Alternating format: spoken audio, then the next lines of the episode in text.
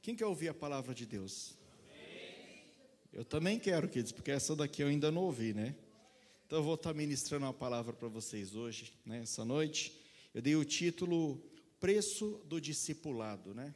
Todos nós pagamos um preço por ser cristão, né? Cada um de nós. Eu aposto que pelo menos essa semana você já foi afrontado por ser cristão, não foi? Essa semana mesmo eu ouvi um negócio que eu fiquei muito bravo. Alguém falou para mim que a Bíblia era um livro de historinha. Ah, querido, que coisa que me deu, viu? Vontade de voltar ao velho homem, né? Mas, amém. Eu falei assim, eu te amo, irmão. Você não concorda comigo, mas eu te amo do mesmo jeito, né? Porque Jesus fala, temos que dar a outra face. E às vezes você... Fazer parte do discipulado de Cristo é isso, queridos. É você sofrer por Cristo, sofrer pelo nome de Cristo. Mas não quer dizer que você sofrer, você está pagando pelos seus pecados, porque nós jamais pagaremos pelos nossos pecados. Nós sofremos porque nós amamos tudo aquilo que Cristo fez na nossa vida. Por isso eu dei esse tema, né? Então você que trouxe a sua Bíblia, vamos abrir lá no livro de Lucas, capítulo 14. Lucas capítulo 14, a partir do verso 25 até o 35. Lucas capítulo 14, a partir do verso 25 até o verso 35. 14, 25 ao 35. Amém? Os irmãos encontraram? Espero mais um pouquinho, dá tempo de eu tomar uma água aqui.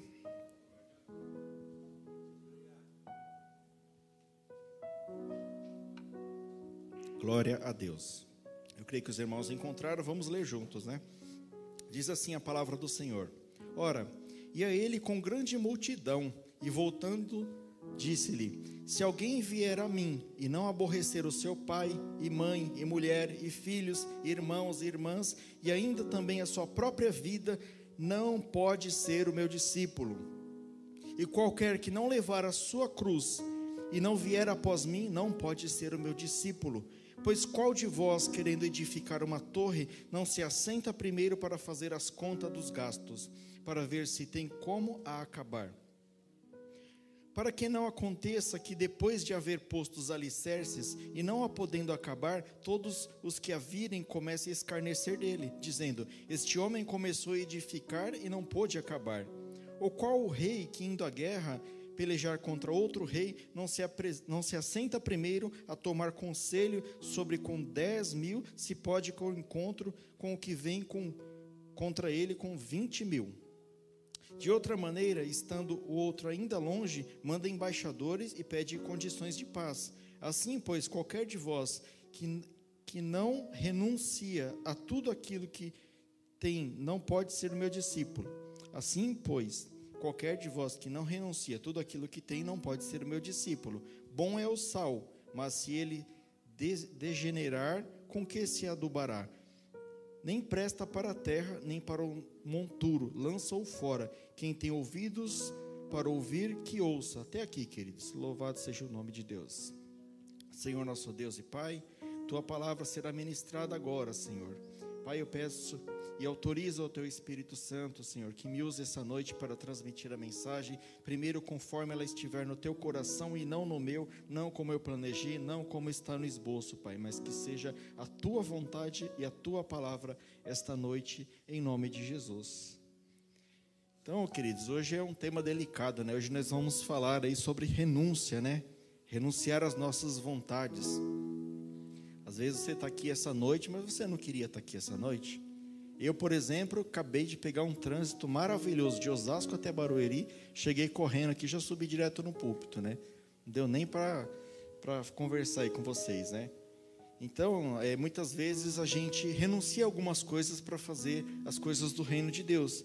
Então, hoje nós vamos falar, né, sobre a vontade de Deus, o que é preciso para ser um discípulo de Cristo, e alguns exemplos bíblicos, né, de pessoas que renunciaram à sua vida e receberam a recompensa de Deus, né? Nós vamos conhecendo um pouquinho disso. O que é renunciar, né, segundo o dicionário? Renunciar quer dizer desistir de posse, abdicar, abrir mão de algo, né? É dizer não à sua própria vontade, né? mesmo que algo seja um direito natural que nós temos, às vezes nós abdicamos, seja por amor, seja por qualquer outro motivo, nós o fazemos. E quando são as coisas de Deus, nós temos que dar prioridade máxima, porque a Bíblia fala que nós não devemos ter outro Deus além do Senhor, né? E muitas vezes nós criamos outros deuses na nossa vida. Às vezes o seu Deus é o trabalho, às vezes você se mata ali pelo seu trabalho, faz tudo ali pelo seu trabalho, a troco de quê? Daqui a pouco você é demitido, e aí? O que você ganhou com isso? Agora, o que você faz para o reino de Deus é eterno, é um peso eterno de glória, porque Deus não é homem para que minta e nem filho do homem para que se arrependa. Se o Senhor te prometeu a glória eterna, o reino eterno dele, ele é fiel e justo para cumprir. E muitas vezes nós trocamos aquilo que é eterno por aquilo que é passageiro, momentâneo, que vai estragar um dia e vai ficar tudo aí depois que a gente morrer, né? Essa é a vida do ser humano, né? Nós deixamos de estar com Jesus. Mas é uma questão de escolha, queridos. Ninguém é obrigado, né, a fazer. Nós fazemos porque nós conhecemos, porque nós queremos. Então, a palavra de Deus, ela nos exorta sempre a conhecer mais o Senhor através de sua palavra, né? E quanto mais nós conhecemos a Deus, mais próximos dele nós queremos estar. Então, qual o critério, pastor, para renunciar, né? Por que uma pessoa renuncia uma coisa? É sempre por algo maior, né? Você troca de um emprego para trocar por um emprego que você vai ganhar mais ou tem uma condição melhor de trabalho. Você troca seu carrinho velho para um carrinho mais novo, né? A mulher não pode trocar não, viu, querido? É algumas coisas que você vai renunciando durante a vida para pegar alguma coisa melhor, entendeu? Então é assim, e isso vale a mesma coisa para o reino de Deus. No reino de Deus é da mesma forma. Nós renunciamos a nossa vida aqui de pecado, a nossa vida aqui mundana, para herdar algo eterno, algo que vem de Deus, né? Como Cristo disse aqui, se você quer ser meu discípulo, pegue a sua cruz e siga-me. E pegar a cruz não é fácil, queridos. Muita gente já fica nessa etapa aí. O pastor Márcio pregou aqui no domingo passado, né? Ou no retrasado, sobre a semeadura, a parábola da semeadura, né? Que algumas ficaram no caminho, outras foram sufocadas pelos espinhos, outras foram arrancadas. E é a mesma coisa, a nossa vida. Muitas vezes a gente começa com Cristo, fala, né, eu aceito Jesus, Ele é meu Senhor e meu Salvador. Daqui a pouco Ele só vira Salvador e daqui a pouco Ele não é Senhor. E daqui a pouco você não quer mais saber dEle. Essa é a nossa vida. Mas aquele que é fiel, aquele que aceitou de fato, ele pega esse fardo e ele leva até o fim, queridos. Ele está apanhando, mas ele está fazendo ali a obra de Deus. Vou dar um exemplo para você. Quando Josué conduziu o povo de Deus até a terra de Canaã, eles fizeram lá a divisão das terras, né? E teve uma tribo, chamada a tribo dos Levitas, que elas não herdaram nenhuma terra. A herança dessa tribo era o Senhor, né? O Senhor Deus é a herança de Israel, herança dessa tribo. Diz assim a palavra, né, lá em Deuteronômio, capítulo 18, verso 2. Por isso não terão herança no meio dos seus irmãos.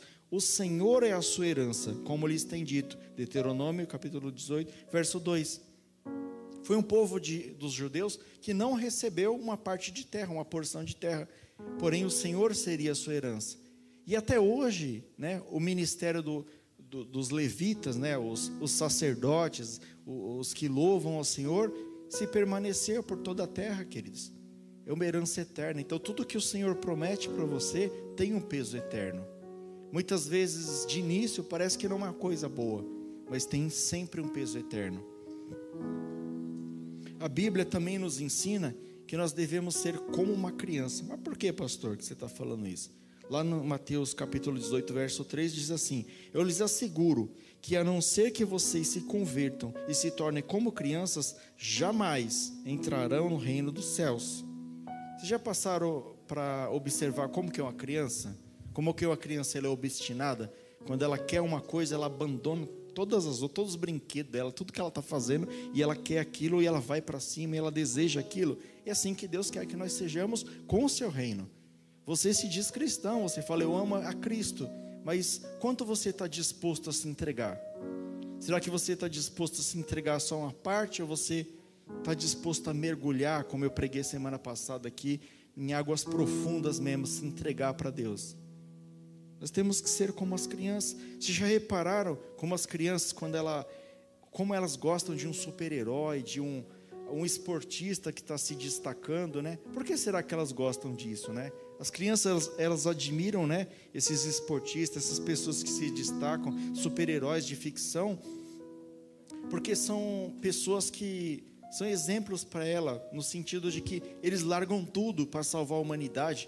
Quando eu era criança, eu gostava do Superman, eu queria ser o Superman, depois eu vi que eu não podia voar, acho que eu quebrei meu braço, aí não dava mais, né, queridos? Mas eu queria ser parecido com o Superman, porque é uma pessoa que eu admirava, eu falava, nossa, esse cara voa, ele salva todo mundo, é muito legal. E muitas vezes, né, quer dizer, com certeza, isso já aconteceu. Alguém já veio aqui como homem, alguém já veio aqui e salvou toda a humanidade, alguém veio aqui e deu sua vida por todos, e nem sempre nós o admiramos da mesma forma. Por isso Cristo diz, vocês têm que ser como crianças, né? Se vocês me admiram, se vocês me têm como Senhor, se vocês me têm como Deus, tem que ser como as crianças, de corpo e alma, se entregar totalmente. Pois Cristo, somente Cristo, queridos, Ele pode garantir a verdadeira salvação para mim e para você. Aqui na palavra, né? A gente começou a leitura aqui, ele já começa o versículo 26 falando, aquele que não aborrecer a família, né? Aquele que não vier, se alguém vier a mim, não aborrecer o seu pai, mãe, mulher e filhos, irmãos, irmãs, e ainda também a sua própria vida, não pode ser o meu discípulo. Cristo fala isso. Então nós temos, queridos, que muitas vezes desagradar pessoas da qual nós gostamos, a nossa própria família. Eu dando um exemplo aqui da minha família, né? Entre os meus irmãos eu fui até agora o único que se tornou evangélico, mas em breve todos eles se tornarão em nome de Jesus, né? Mas é um desafio, né? Quando você é o pioneiro em alguma coisa, quando você é o primeiro, você passa por desafios, você enfrenta a afronta das pessoas, né? Eu já ouvi de uma pessoa muito querida que todo pastor é ladrão, se eu sou pastor logo, né? E eu fiquei muito magoado, mas perdoei, porque eu sei que a pessoa fala na ignorância, né? Então, é isso, queridos, é afrontar, é deixar a sua própria vontade, é contrariar os seus desejos e os desejos alheios também. Muitas vezes as pessoas querem controlar a sua vida, mas Cristo fala, pega a sua cruz e siga-me. Muitas vezes as pessoas vão querer ditar regra para você. Pastor Rafael, você virou pastor, mas você não é bravo, o pastor tem que ser bravo. Mas não sei, querido, Deus deixou eu assim, eu sou desse jeito aqui, né? Não consigo ficar bravo, né? De vez em quando fica, né? Mas a maioria das vezes é assim, né? As pessoas, elas criam um estereótipo de você. Ela fala, não, porque se o cara for crente, ele tem que andar de terno com a Bíblia embaixo do braço. E ela quer que você seja aquele estereótipo dela. Eu estava vindo para cá, né? Eu dei carona para uma mulher que trabalha comigo, e eu fui pregando a palavra para ela, e ela tinha essa visão, né? E eu falei, mas não é assim, evangélico não é assim, é aí que é vida, queridos, você vai viver com Deus, aí que você tem a verdadeira liberdade de escolha, né? Eles acham que o mundo te dá liberdade de escolha, mas o mundo ele te dá liberdade quando você escolhe uma coisa, você fica preso naquilo. É dessa forma que o mundo te trata, mas tem um peso. Cristo fala, você quer me seguir? Pega a sua cruz e me siga. Você vai enfrentar família, você vai enfrentar amigos, você vai enfrentar chefe, você vai enfrentar todo mundo, querido. Mas pega a sua cruz e segue a Cristo, que o prêmio é garantido. Nessa passagem, né, deixa muito claro, né, que a multidão que seguia Cristo, que se diziam discípulos, e alguns não eram realmente, né? E Cristo repreendeu, falou, quem quiser ser meu discípulo tem que ser de verdade. Então, trazendo aqui o contexto daquela época, né? A religião predominante entre os judeus era o próprio judaísmo, né? Eles seguiam a Torá, o livro da lei, né? As leis de Moisés. Então, eles teriam que abandonar tudo isso. E para abandonar tudo isso, eles enfrentariam uma barra, né? Imagina um judeu chegando para o seu pai e falar assim, agora eu não sou mais judeu, não, agora eu sou cristão, né? Ia ser lá, ia apanhar o pai dele lá, se ele fizesse o negócio dele, né? Então, se o seu amor pela obra de Deus é superior ao amor que você tem por tudo, pela sua família, pelo seu cachorro, pelo seu carro, pelo seu gato, por tudo que você tem, queridos, você está no caminho certo. Agora, se qualquer coisa tira você da presença de Deus, vigia. Vê a mensagem que Deus colocou aqui, que Jesus falou: aquele que vier a mim não aborrecer seu pai ou mãe, ou filhos ou irmãs e irmãs, e ainda também a própria vida, também quer dizer a própria vontade. Eu sei que muitas vezes você está aqui a pulso, mas você veio, e glória a Deus por isso. Você veio e vai ouvir a palavra de Deus, queira ou não. Mas você veio, você deslocou da sua casa, você pegou um ônibus, você pegou um carro, e eu louvo a Deus por isso, porque você largou da sua própria vontade de assistir a Chiquititas e veio assistir o culto. Louvado seja Deus por isso, né, queridos? Jesus fala também da cruz, né? Pegar a cruz. O que é a cruz, né, queridos?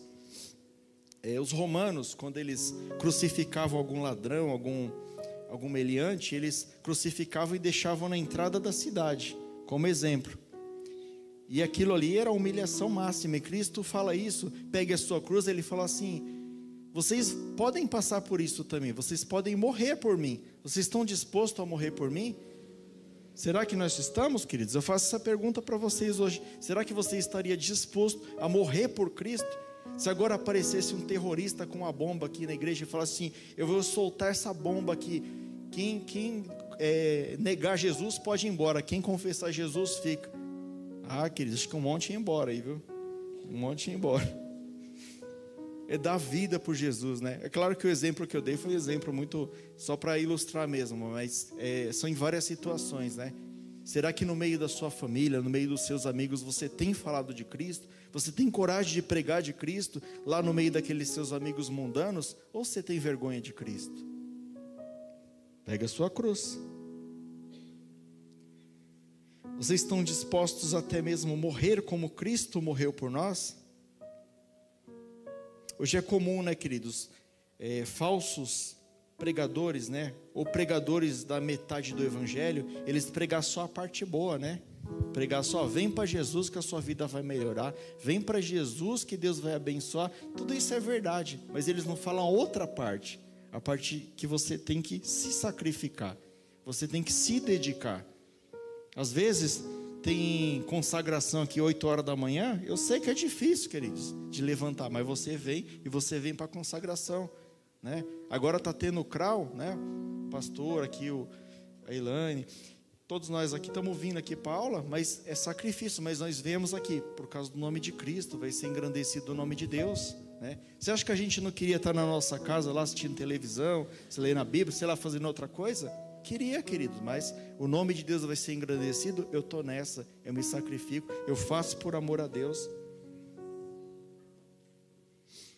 Todos os discípulos de Cristo, queridos, se você observar bem, todos eles, né, com exceção de um ou outro, morreram de forma terrível e não negaram a Jesus. Todos eles, né? Vamos ver alguns aqui, né? Já falei aqui alguma vez. Pedro foi crucificado em Roma, né? E foi crucificado de cabeça para baixo, né? Ele pediu para ser crucificado de cabeça para baixo, porque ele não se achou digno de ser crucificado como seu Senhor. Será que a gente estaria nesse nível? André foi torturado, né, antes de ir para a cruz também foi crucificado, só que ele foi crucificado em forma de X, né? Quem aqui nunca ouviu falar da cruz de Santo André? É a cruz em forma de X, assim, ele foi crucificado. João, né? O João do Apocalipse, ele foi o único que não morreu de forma violenta, né? Mas ele passou por violência. Diz, né, a tradição que ele foi jogado no caldeirão de óleo fervente, mas não morreu nessa ocasião, porque Deus tinha o propósito de revelar o Apocalipse para ele, né? E depois ele viveu até os 100 anos e ficou preso lá na ilha de Patmos, onde Deus revelou o Apocalipse para ele. Filipe, né, tem duas versões da morte dele, uma diz que ele morreu enforcado e outra diz que morreu de causas naturais em Hierópolis, na Turquia. Bartolomeu morreu por esfolamento, queridos. Ele teve a sua pele arrancada enquanto ele estava vivo. Você daria a sua pele por Jesus? Mateus, né, morreu na Etiópia, em decorrência de um ferimento à espada. Tomé morreu a flechadas. Simão morreu no massacre no ano 70 depois de Cristo. Tiago Maior foi decapitado em Jerusalém. Tiago Menor morreu apedrejado. Judas Tadeu morreu de causas violentas não especificadas. Judas Iscariotes, né, o qual a Bíblia, o único que a Bíblia relata a causa da morte, morreu enforcado, se suicidou. Todos os discípulos, queridos, morreram de forma terrível. O apóstolo Paulo, foi decapitado em Roma. Será que nós somos verdadeiros discípulos de Cristo mesmo? Será que nós estaríamos dispostos a fazer isso por Cristo? Porque ele fala aqui, pega a sua cruz e me siga. Pegar a sua cruz e dar a sua própria vida. Ou falar como Paulo, para mim viver é Cristo e morrer é lucro. Será que nós estamos nesse nível já? Eu creio que não. Ele também fala aqui de edificar uma torre, Para construir uma torre, queridos, você tem que planejar, Você não pode começar uma obra e não terminar. O que ele está falando aqui? Ele está falando assim: é melhor que você nem comece a me seguir e a se dizer cristão, do que você começar essa obra e não terminar, porque você será envergonhado. E você vai envergonhar meu nome. Porque as pessoas vão olhar e falar: tá vendo, aquele ali era crente, olha como que ele está agora. Será que nós temos envergonhado o nome de Cristo?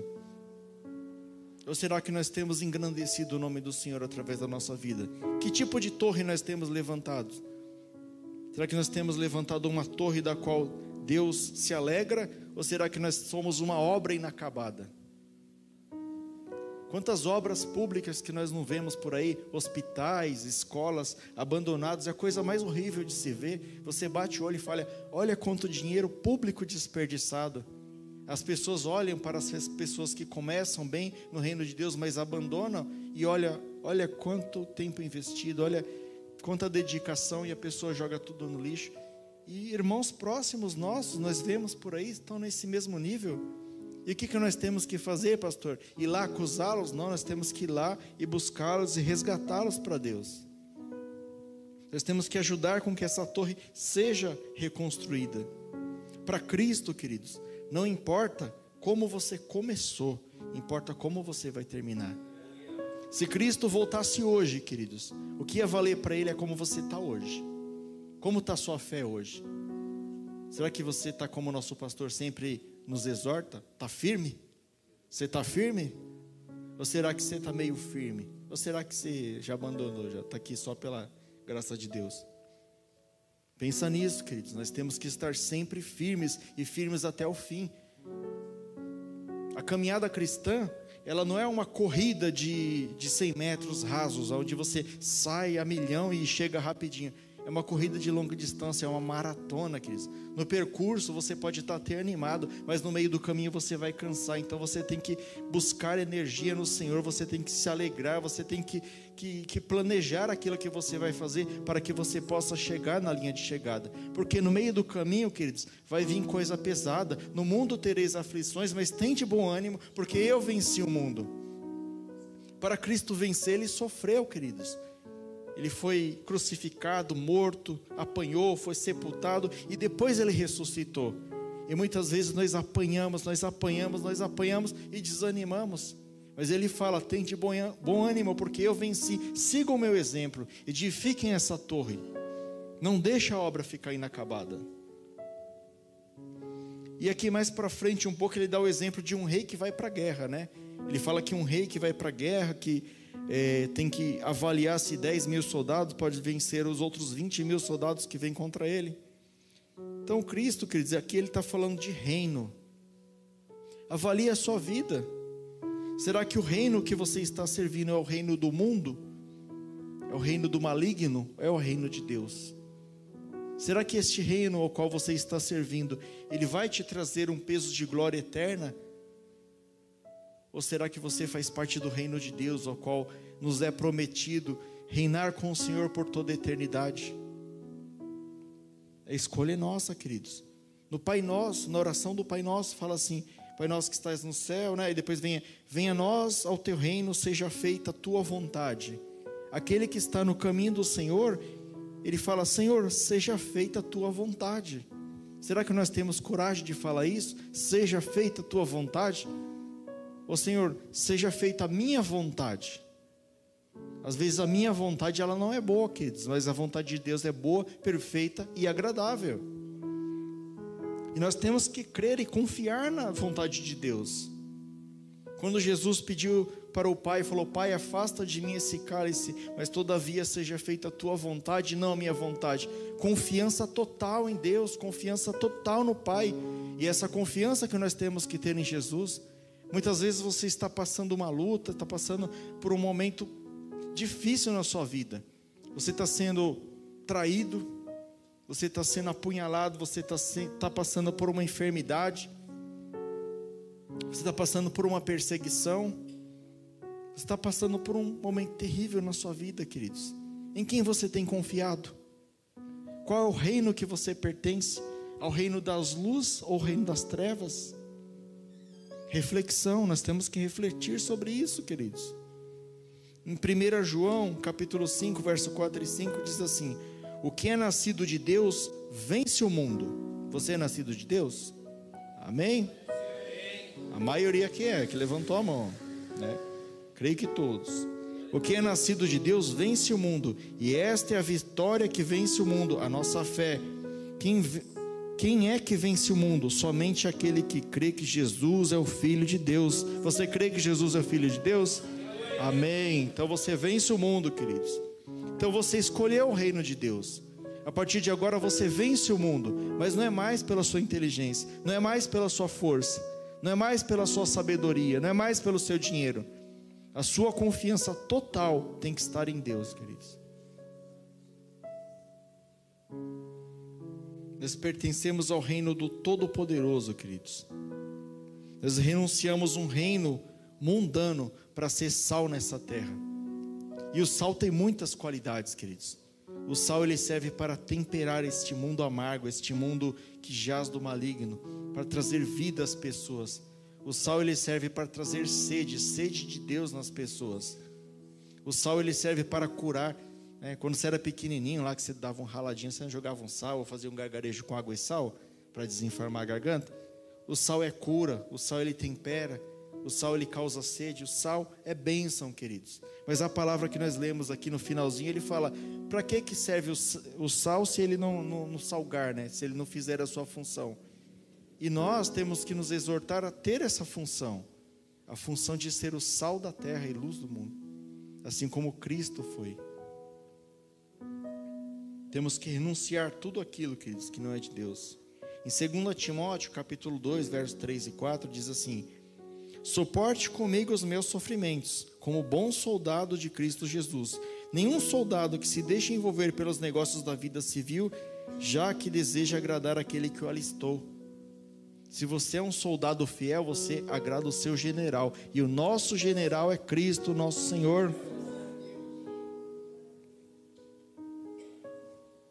Com toda certeza, queridos, nós temos que entender que a maior dádiva que nós recebemos de Deus foi Jesus Cristo. Sem Jesus Cristo, queridos, todos nós estávamos fadados ao fracasso eterno, à morte eterna, queridos. Nós seríamos escravos desse mundo, se nós não optássemos em ter o Jesus como nosso Senhor e Salvador. O problema é que nós só queremos como Salvador às vezes, né? Como Senhor ninguém quer, porque a palavra ela vem para te confrontar, a palavra vem para te catucar mesmo ali, para falar: você está errado, você precisa se consertar, você precisa ser honesto, você precisa parar de ser mentiroso, você precisa parar de ser traíra. A palavra de Deus lá em 1 Coríntios, capítulo 15, verso 19 diz: se a nossa esperança em Cristo se limita apenas às coisas dessa vida, somos mais infelizes de todos os homens. O que te move no reino de Deus? Por que você está aqui hoje? Você quer uma cura? Você quer uma bênção? Você quer um carro, uma casa? O que você quer receber de Deus? Se Deus fala assim, pode fazer um pedido, né? Como ele fez com Salomão, o que você pediria para ele? 1 milhão de reais, 1 bilhão de reais, aí estava feita a sua vida? Queridos, eu só ia pedir para Deus: Deus, jamais me deixa se afastar do Senhor, jamais tira o teu Espírito Santo de mim, que mais vale uma vida eterna com o Senhor do que uma vida de 100 anos aqui nessa terra, aqui, com fartura, com dinheiro, queridos. Nada se compara à glória eterna do Senhor. Nós temos que servir o Senhor com alegria. João Batista, ele teve a sua cabeça cortada, queridos, porque ele defendeu o que era moralmente correto. Nós temos que defender o que é correto. Nós vivemos numa época conturbada, numa época complicada, queridos. Semana passada, ou retrasada, aí teve uma parada, né? E não pode falar nada. Eu falo no serviço que teve a parada, eu sou contra, aí pronto, né? Tem que medir as palavras aqui, querido. Seu ista, seu fascista, seu ista, né?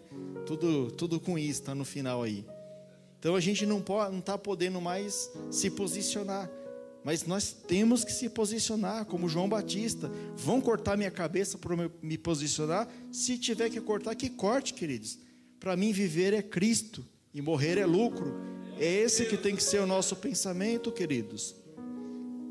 Como eu acabei de ler aqui, se a nossa esperança se limita apenas às coisas dessa vida, somos mais infelizes de todos os homens. E nós vivemos para a glória de Deus.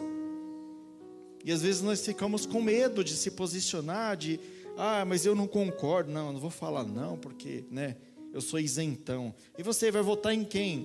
Eu vou votar em branco, porque eu sou isentão. Não, querido, se posiciona, escolhe lá seu candidato que você acha mais correto, né? Você que é cristão, escolhe o seu candidato lá que defende a bandeira do cristianismo, lá que defende as coisas de Deus, e vota nele, se posiciona e faz o que tem que fazer, queridos. Nós não podemos ser em cima do muro. Aquele que é morno será vomitado da boca de Deus. Melhor será que você fosse frio.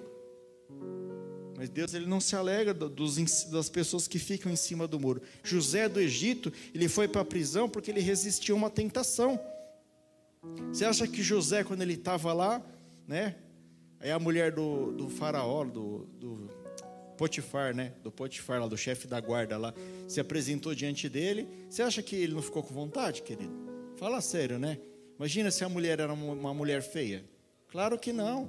Apresentou na frente dele, ele jovem, testosterona lá em cima, lá, e falou: vou fazer o que Deus manda. E muitas vezes é isso que acontece na nossa vida. Às vezes as tentações vêm, queridos. Vem, um dinheirinho aqui fácil para você, ó. Fique rico em 30 dias. Aprenda inglês dormindo. Olha as tentações do mal. Todo mundo fica anos na escolinha de inglês lá e aprenda inglês dormindo. Vou fazer isso aí, querido, né?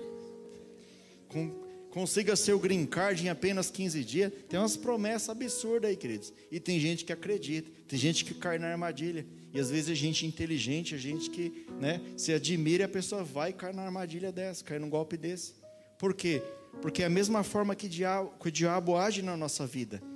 Né? Nós dizemos que conhecemos a palavra de Deus, mas ele vem com uma proposta absurda e te cata, queridos, te derruba, ele assa tudo, né? Então nós temos que vigiar, assim como José do Egito vigiou, queridos. Ele não abandonou a palavra de Deus. Cristo foi crucificado por pregar o reino de Deus e a salvação eterna. Ele era tido como louco, como um herege, né? Pelos fariseus. E Cristo veio para os seus, mas os seus o rejeitaram. Por isso que a graça de Deus se estendeu por toda a humanidade. E hoje nós vivemos na época da graça. E todo aquele que crer em Jesus recebe a salvação eterna. E hoje nós, cristãos, estamos pregando isso a todos os lugares. E nós somos tidos como loucos. Mas nós temos que continuar sendo os loucos da Bíblia, os loucos do culto, os que são lá os quadrados, né, os que só querem saber de igreja. Nós temos que continuar assim, queridos. Porque nós somos a defesa do Evangelho de Cristo. Nós temos que defender, porque nós somos a igreja. E a palavra de Deus diz que as portas do inferno não prevalecerão sobre a igreja de Cristo. Nós não temos que temer, porque a palavra fala que as portas não prevalecerão sobre a igreja, ou seja, o inferno está lá escondido, né? Não é eles que estão vindo para cima de nós, é nós que vamos para cima do inferno, e muitas vezes nós temos nos acovardado, e aqueles que se acovardam não são dignos de ser chamado discípulo de Cristo. Tem que ir para cima, queridos, não pode ter medo. Se fazer a verdade, queridos, para esse mundo é inconcebível, então nós temos que ser inconcebíveis, né? Não ficar esperando facilidades. A palavra diz, né? Sabemos que somos de Deus e que o mundo todo está sob o poder do maligno. 1 João capítulo 5, verso 19. Aqui nesse mundo nós somos estrangeiros, queridos. Nós não somos bem-vindos nesse mundo, porque aqui nós somos embaixadores de Cristo. A nossa morada é na Nova Jerusalém, onde nós reinaremos por toda a eternidade com nosso Senhor e Salvador Jesus Cristo. Por isso o mundo não nos aceita, o mundo não quer saber da gente. Mas glória a Deus por isso, querido. Toda vez que você é insultado pelo mundo, toda vez que você sofre pelo amor de Cristo, dê glória a Deus, queridos, porque você está no caminho certo. Se sua vida está fácil demais, alguma coisa tem errada. Você está concordando com as coisas do mundo. E é assim que nós temos que ser, queridos. Nós temos que ser sinceros e fiéis à palavra de Deus. Renunciar ao pecado e se posicionar diante desse mundo imoral, essa geração imoral, né? A palavra de Deus diz assim lá em Marcos capítulo 8, verso 36. Porque adianta o homem ganhar o mundo inteiro e perder a sua alma? Né? Quantas pessoas, quantos brasileiros não foram milionários, bilionários, viveram até uma certa idade e depois todo aquele império que eles construíram caiu, que foi tudo perdido, tanto trabalho perdido. Se esses homens tivessem se dedicado na obra de Deus, eles estariam lá na eternidade reinando com o Senhor. Quem nunca ouviu falar do Francisco Matarazzo? Ele já chegou a ser classificado como o 7º homem mais rico do mundo pela revista Forbes. Nossa, que glória, né, pastor? Não, a nossa glória é maior do que essa glória, porque a nossa glória é estar com Cristo Jesus, o Deus Todo-Poderoso, o dono do universo, o dono do ouro, o dono da prata, o dono de todas as coisas, queridos. A nossa glória será maior do que toda a glória. Mas lembre-se de uma coisa, é pela graça, não é por merecimento. Eu já vi um louvor aí que fala, Senhor, eu estou pagando o preço, né? Já viu, Daniel? Algum louvor que fala assim, eu estou pagando o preço. Você está pagando o preço de nada. Quem pagou o preço foi Jesus lá na cruz. Ele que pagou o preço, queridos. Nós estamos pagando o preço de nada. Nós temos que ser discípulos fiéis. Nós temos que ser discípulos dignos de ser chamados discípulos de Cristo, Deus Todo-Poderoso. Mas para ser discípulo de Cristo, nós temos que estar dispostos a dar a nossa própria vida, se for preciso. Aquilo que for mais precioso para nós, queridos. Jesus, queridos, ele é nosso maior exemplo de amor, né? A Bíblia fala que não tem amor maior do que aquele que dá vida pelo outro. E Jesus deu a vida por mim, por você. E Jesus... Ele adquiriu todo o poder, né? Ele fala que todo o poder lhe é dado pelo Pai, porque ele cumpriu a vontade do Pai, porque ele veio aqui, queridos, e resgatou toda a humanidade. Todo aquele que crer nele será salvo. Jesus, queridos, ele pode te livrar do inferno, porque ele tem a chave do inferno. Cristo, ele pode te dar a vida, porque ele tem a chave da vida e da morte. Cristo, ele pode te curar, porque ele é Jeová Rafa, o Deus que cura. Cristo, ele é o dono do ouro e da prata. Cristo é dono de todas as coisas, queridos. É esse Deus que nós servimos. Isso deveria ser motivo de animação para vocês. Vocês tinham que louvar a Deus, agradecer a Deus todos os dias da vida de vocês, porque Deus os escolheu desde o ventre das suas mães para ser servo do Deus Altíssimo. Nós somos escolhidos de Cristo, queridos. O próprio Deus nos escolheu. Ele é o único, queridos, que pode nos livrar da morte eterna. E para aqueles que tomarem a cruz de Cristo, tem uma promessa. Está lá em Apocalipse, capítulo 21, do versículo 4 ao 7. Eu vou ler cada versículo para vocês. É a promessa, queridos. Não é o pastor Rafael que está falando. É a Bíblia Sagrada que está falando. É promessa de Deus. Está falando assim, né? Para todo aquele que perseverar. Ele enxugará dos seus olhos toda lágrima. Não haverá mais morte, nem tristeza, nem choro, nem dor, pois a antiga ordem já passou. Aquele que estava sentado ao trono disse, estou fazendo nova todas as coisas, e acrescentou, escreva isso, pois essas palavras são verdadeiras e dignas de confiança. Disse-me ainda, está feito, eu sou o alfa e o ômega, o princípio e o fim. A quem tiver sede darei de beber gratuitamente da fonte da água da vida. O vencedor herdará tudo isso, e eu serei o seu Deus, e ele será o meu filho. Essa é a promessa para a igreja, queridos. Essa é a promessa para mim, essa é a promessa para você. Você que está pensando, será mesmo que vale a pena servir a Cristo? Vale a pena, queridos, porque a palavra de Deus é verdadeira e eterna. Vou dar alguns exemplos de renúncia aqui para vocês, né? Abraão, ele foi provado por Deus, né? Entregar o seu filho da promessa, né? E ele passou na prova. Será que nós temos passado na prova também? Porque Abraão, ele passou na prova. E Deus fez ele ser pai de multidões. E você, como que você está reagindo durante a prova? Você tem blasfemado contra o Senhor? Você tem reclamado da vida que Deus te deu? Se você está reclamando da sua vida, você está reclamando de Deus. Você está falando, Deus, essa vida que você me deu, eu não gosto, Deus. Mas Deus te deu essa vida porque Ele sabe que você é capaz de vencer, assim como Ele venceu também, queridos. Ruth, ela renunciou se casar novamente para morar com a sua sogra, Noemi, né? Lá em Ruth, capítulo 1, versículo 17. Depois Ruth foi recompensada. Deus preparou um marido para ela, abençoado, um israelita, um homem de Deus, o qual a honrou e a amou por toda a vida. E ela passou a fazer parte da genealogia de Jesus, queridos. Ela nem judia ela era, né? Ela era uma estrangeira, mas Deus permitiu com que ela fizesse parte dessa família para que ela fosse honrada. Por isso, por essa atitude dela de renunciar àquele prazer momentâneo, aquela sensação de segurança momentânea para servir a sua sogra e continuar servindo ao Deus da sua sogra. Hoje, o capitalismo moderno nos leva a ter uma vida hedonista. O que é hedonista, pastor? Hedonista é aquela vida que a pessoa vive para o seu próprio prazer, sabe? Eu trabalho muito, eu tenho direito, eu vou comprar uma poltrona reclinável. Nada contra quem compra. Até eu estou querendo comprar uma também, é só um exemplo, viu? Mas eu mereço, né? Eu sou trabalhador, eu mereço. Eu vou comprar um carro melhor porque eu mereço, né? Queridos, a única coisa que nós merecíamos, queridos, é ir direto para o inferno e ficar lá queimando pela eternidade. E Cristo nos salvou, nos livrou da morte eterna. Por isso que nós temos que agradecê-lo e louvá-lo todos os dias, queridos. Vou dar um exemplo na Bíblia para você de renúncia material, né? Levi, né? Também chamado como Mateus.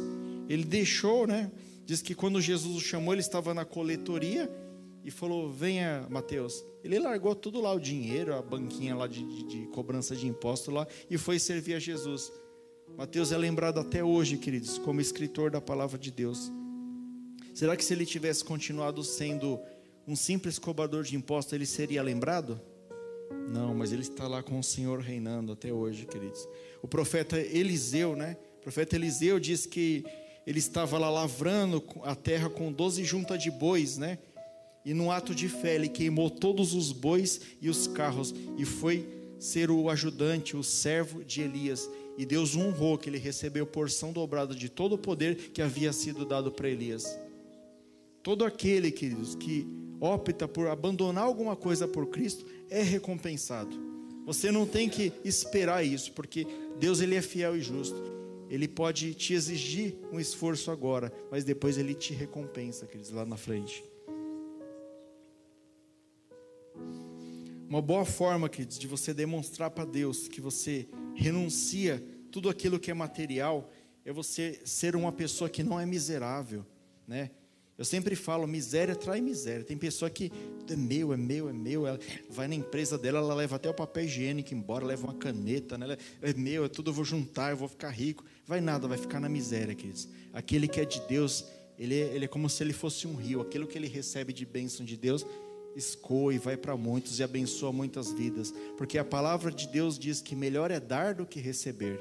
Cristo, ele veio e deu a sua vida e recebeu todo o poder e autoridade. Será que nós não estamos sendo miseráveis na presença de Deus? Eu não falo só isso de dízimo e oferta, não. Eu falo de ajudar o próximo, de ajudar aquele que está necessitado, aquele que está doente. Será que nós só pensamos em nós mesmos e esquecemos do nosso irmão? Temos que renunciar à nossa própria vida. Quantas coisas materiais que nós renunciamos essa semana? Parar para pensar. Já falei aqui da filosofia do hedonismo, né? Nós não temos que fazer a nossa própria vontade. Nós temos que fazer a vontade de Deus. Eu vou dar um exemplo para você de pessoas que renunciaram prazeres momentâneos, né? Eu acabei de falar de José do Egito, lá em Gênesis capítulo 39, né? Não tinha ninguém vendo, queridos. Ele podia fazer aquilo ali, ninguém ia ficar sabendo. Mas ele optou por honrar a Deus. E o que, que ele recebeu de Deus? Ele se tornou o segundo homem mais poderoso do Egito. Hoje seria o equivalente a você se tornar o segundo homem mais poderoso dos Estados Unidos, de uma grande nação. Quando você honra a Deus, Ele honra a sua vida. Mateus 6,33, esse versículo, por isso que eu falo em toda a pregação. Buscai primeiro o reino dos céus e a sua justiça, e as demais coisas vos serão acrescentadas. E as demais coisas de Deus não é pouca coisa não, viu, queridos? Às vezes você está lá, você está abdicando ali da sua vontade, abdicando muitas vezes do seu emprego, está deixando de trabalhar para servir ao Senhor, está deixando sua família brava com você para você servir ao Senhor, mas Deus tem algo grande para você. Além da salvação eterna que já está prometido, se você perseverar até o fim, Deus tem grandes coisas para você aqui nessa terra também, queridos. Não vai ser uma vida, um mar de rosas, mas Deus te promete. Profeta Daniel, por exemplo. Quem não lembra do profeta Daniel?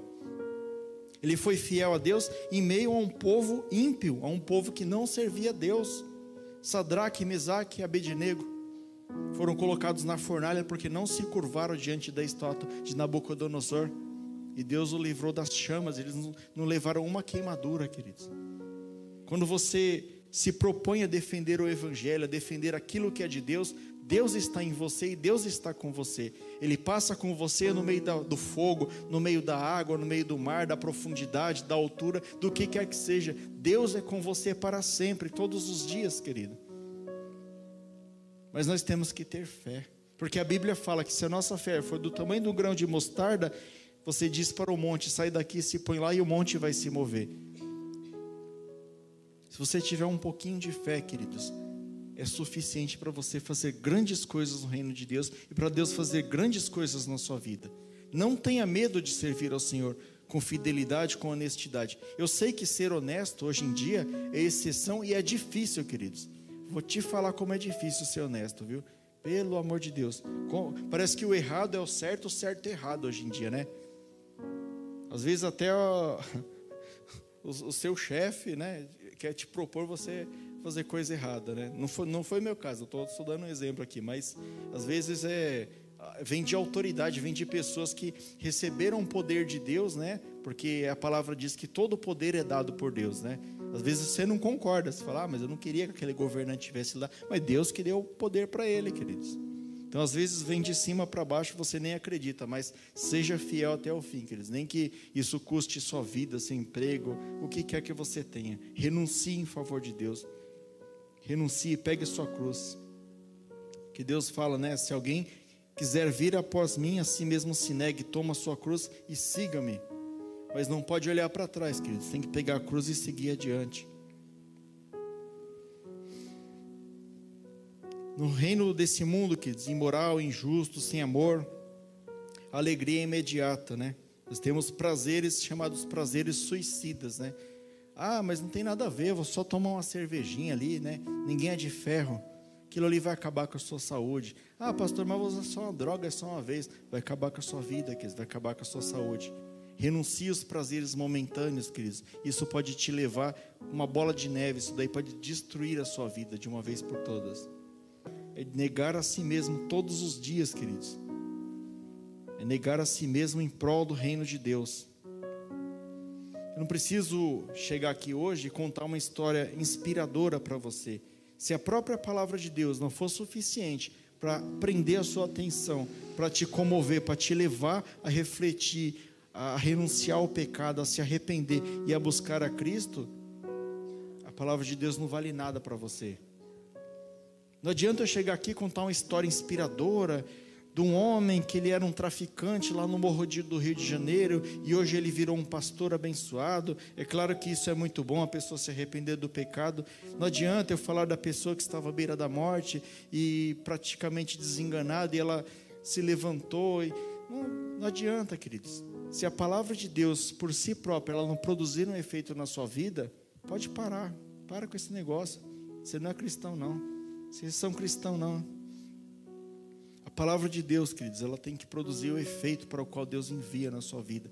Você tem que ter amor pela palavra de Deus. Você tem que colocar isso aqui dentro do seu coração. Você tem que amar a palavra de Deus.